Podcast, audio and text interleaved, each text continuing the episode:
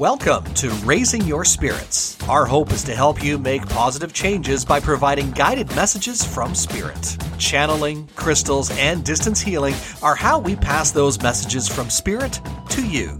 Sit back, relax, and enjoy your vibrational growth with us. Your host for this version of Raising Your Spirits, Suzanne Shields. Prior to the days of email, podcasts, and YouTube and Facebook. Communication used to be in the form of Morse code and then what we call now snail mail.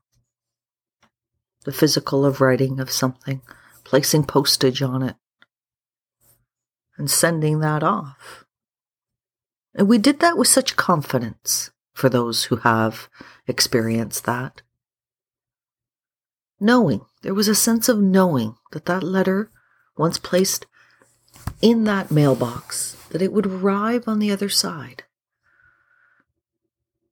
A sense of glee and delight when a greeting card is placed in the mail, knowing that someone will open it on the other side. Times have changed, and it is not for us to say whether it is good or bad. Communication is now instant. Our energy doesn't necessarily pour into an email the same as it may have in written correspondence when we pick out a greeting card for a birthday, write within it, and mail it. However, what hasn't changed is our ability to send energy. When we mailed letters, what we may not have been aware of is that it was our energy that was writing the letters in the greeting card. And we placed that in an envelope full of our energy. And not only were we just sending that happy birthday wish, we were sending our love. For a moment, if we could pause and think about this.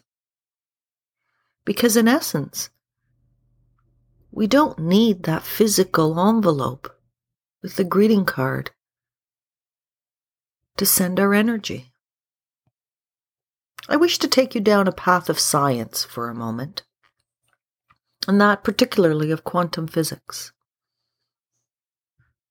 I won't get into too much boring detail, but enough, I hope, to share some light with the purpose of telling you that science is catching up to what those who have sought spirituality have always known. Quantum physics is the study of the finest level of energy within anything the atoms, the neurons, the electrons of an item. And the principle of quantum physics is that everything within this world has energy. What that element vibrates to defines what it looks like. As humans, we vibrate to a different element than a crystal of amethyst, perhaps. The vibrational differentiation of items is the reason that there can be physically, visually space between things, but yet no differential on the vibrations between myself and the amethyst stone. In other words, if I place an amethyst stone in front of myself at this desk while discussing this podcast, quantum physics says there is no void between myself and the crystal. The crystal is emitting a vibration, and me as a human is emitting a vibration. Those two vibrations touch, and hence there is no space between them. If that is so, that means that theory can apply to not just that crystal that's in front of me, but can also be said that everything that vibrates, which is present on this earth, is also connected. If everything is connected, there is a path that exists between myself and the person that I would mail that greeting card to. Though the greeting card goes through a separate channel to physically get there, the energy that I wish to send to an individual does not have to travel with the card, but merely travel through the vibrational path between myself and the individual I'm sending the greeting card to. That vibrational path may bounce to many things myself, to the amethyst stone, to my computer, to the front door, etc., until it reaches ultimately that individual. If we accept that there is no distance and there is vibrational links between yourself and someone you wish to reach. That then means that your thoughts directed to that individual will reach them because there is a set path. And therefore, if my thoughts are meant to be directed to somebody else, then my thoughts will vibrate at a certain speed and level, equating to that individual's vibration, that that message that's in my heart that I wish to send to them will most definitely reach them. For it is like I have the key and they have the lock and it will so perfectly fit. So if we take that concept that's defined, validated from quantum physics, there is no space between objects. The energy that I emit when it comes to messaging for others will find its way to that individual then what that means that we have as humans the ability to send energy. That we have the ability to be able to transfer our thoughts to somebody else.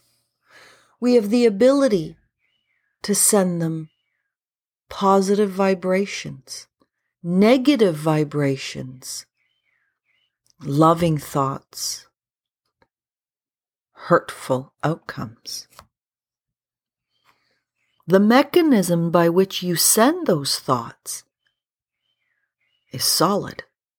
What you send depends on you. If you wish to send someone strength and love, think of the person, think of your message, and send. If in fact you're thinking negative thoughts about a person, that will reach them. Therefore, if we use this premise, that means that you do have the ability to send someone energy. You do have the option of helping someone through thoughts to overcome difficulties, to manage stress, or even to give them an energy boost. If we have the ability to send someone else energy, may I also suggest as part of this that you have the ability to send yourself positive energy. If there is no such thing in spiritual world as time, then that means your energy vibration is connected to the vibration of yourself in the future. If your self is in fact guided to want to send yourself a message of encouragement to complete something, to achieve something, to start something, then you are in fact giving yourself messages to the future self of you. And if you're sending yourself energy, who are you building in the future? Are you building one of success because you're sending yourself positive thoughts? I can do this. I can achieve it. I want to start this. I want to finish it. Or are you building a future self that cannot achieve your dreams? I'm not smart enough. I'm not connected enough to know enough people. I don't have enough money. Your energy has the ability to shape the atoms, molecules, electrons of the future to build the future of yourself. We've confirmed that you can send energy to a loved one. When you think of someone you haven't seen in a while and a few days later you run into them, it is because your energy has called them. And if that is not enough proof for you that your energy can travel and reach, consider sending yourself messages of positivity about something you wish to achieve in the week and see how it's reflected in the outcome of that activity in the week. It's been said before you are a product of your thoughts.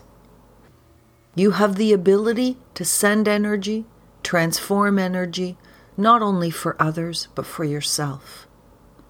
Your thoughts have vibrations that are connected to the future. Build a future that works for you, that creates the world you wish to live in, and enjoy the fruits of your thoughts.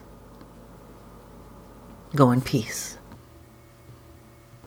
Thank you for listening to Raising Your Spirits. If there is a subject you would like to hear in a future podcast or would like to book a session with Suzanne, reach out to her Facebook group, Ginnis Shields Natural Healing Center. Suzanne's YouTube channel is Suzanne and Tony, the number 17, all one word. That's Suzanne and Tony 17. And the website is lovehigherself.com. Until next time, namaste